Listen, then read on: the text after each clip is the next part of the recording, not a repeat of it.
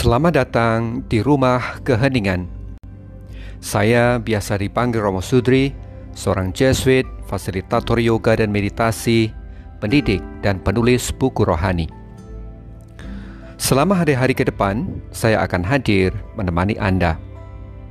Melalui platform Rumah Keheningan, Anda akan diberikan bimbingan praktis untuk memahami rahasia ini. Bagaimana mentransformasikan semua pengalaman penderitaan secara mendasar, dan bagaimana menemukan keindahan hidup dari momen ke momen. Inspirasi-inspirasi spiritual di rumah keheningan diangkat dari berbagai artikel, buku, film, dan pengalaman dari para guru spiritual dari berbagai tradisi. Ini dipersembahkan bagi segala kalangan, terbuka bagi semua golongan agama, bersifat non-sektarian, non-denominasi. Tujuannya adalah untuk mengangkat kesadaran spiritual manusia di muka bumi agar kehidupan segala makhluk menjadi lebih baik. Setiap kali selesai menyimak inspirasi dari rumah keheningan, Anda disarankan untuk melanjutkan dengan meditasi minimal 15 menit. Peace and blessings.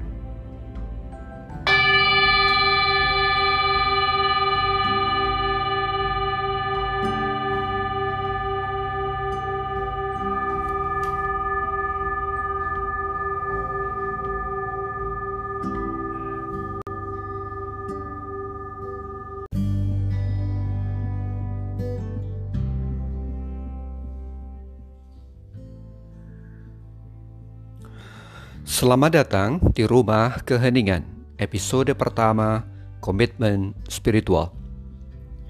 Secara rohani, hanya ada dua jenis manusia di bawah langit. Mereka yang sudah bangun dan mereka yang masih tidur. Apa artinya bangun? Bangun artinya mengalami kebangkitan atau keselamatan menurut tradisi Kristiani. Bangun artinya mengalami pencerahan menurut tradisi Buddhis. Bangun artinya mengalami pembebasan menurut tradisi Hindu. Bangun artinya mencapai insan kamil menurut Islam. Bangun pada intinya berarti hidup dalam kesadaran baru dan tidak lagi menderita. Tidur adalah kebalikannya, hidup dalam ketidaksadaran dan menderita. Pada dasarnya, hanya ada dua jenis kesadaran yang membentuk semua pengalaman manusia. Itu adalah kesadaran yang menciptakan penderitaan dan kesadaran yang melahirkan keindahan. Kapan kita mengalami keindahan hidup? Keindahan hidup kita alami pada momen-momen ketika kita mampu bersikap tenang di tengah kekacauan tetap damai di tengah konflik atau permusuhan, tulus menerima kelemahan dan ketidaksempurnaan, bisa merasakan sukacita melihat apa yang ada, menjadi kagum bahwa segalanya akhirnya menjadi baik adanya. Kebalikan dari keindahan hidup adalah penderitaan. Anda bisa mengganti penderitaan dengan stres, galau, merasa cemas, kesepian, takut, benci, marah, merasa tidak berharga, putus asa, atau semua yang kita alami sebagai emosi negatif. Dua tipe kesadaran ini tidak mungkin bermanifest dalam waktu yang sama. Apabila kita memilih berjalan ke arah selatan, tidak mungkin kita sekaligus berjalan ke arah utara. Demikian pula apabila kita memilih untuk menderita, tidak mungkin pada saat yang sama kita bahagia. Pada tingkatan manakah kita hidup dan berfungsi dalam kehidupan sehari-hari? Pada hari-hari ini, apakah Anda hidup bersumber dari tingkatan kesadaran yang menciptakan penderitaan, ataukah kesadaran yang membangkitkan keindahan? Kesadaran yang menciptakan penderitaan kita sebut ketidaksadaran. Sedangkan kesadaran yang membangkitkan keindahan kita namakan kesadaran murni atau kesadaran asali. Ada ketidaksadaran terpendam di benak kita yang mengatakan, "Aku adalah tubuh, aku adalah pikiran, aku adalah emosi, aku adalah energi." Tubuh, pikiran, emosi, dan energi adalah aku atau milikku. Sesungguhnya tidak demikian. Siapa Anda sesungguhnya melampaui tubuh, melampaui pikiran, melampaui emosi, dan seluruh energi. Kita lupa kebenaran spiritual ini, bahwa kita bukanlah manusia yang memiliki pengalaman spiritual. Kita adalah makhluk spiritual yang memiliki pengalaman manusia. Begitulah temuan seorang Jesuit paleontolog awal abad 20, Pierre Teilhard de Sardong. Kita semua adalah makhluk spiritual yang memiliki tubuh fisik, pikiran, emosi, dan energi. Anda bisa mengganti makhluk spiritual dengan jiwa, spirit atau roh. Anda bisa mengganti dengan terang kesadaran atau kesadaran murni.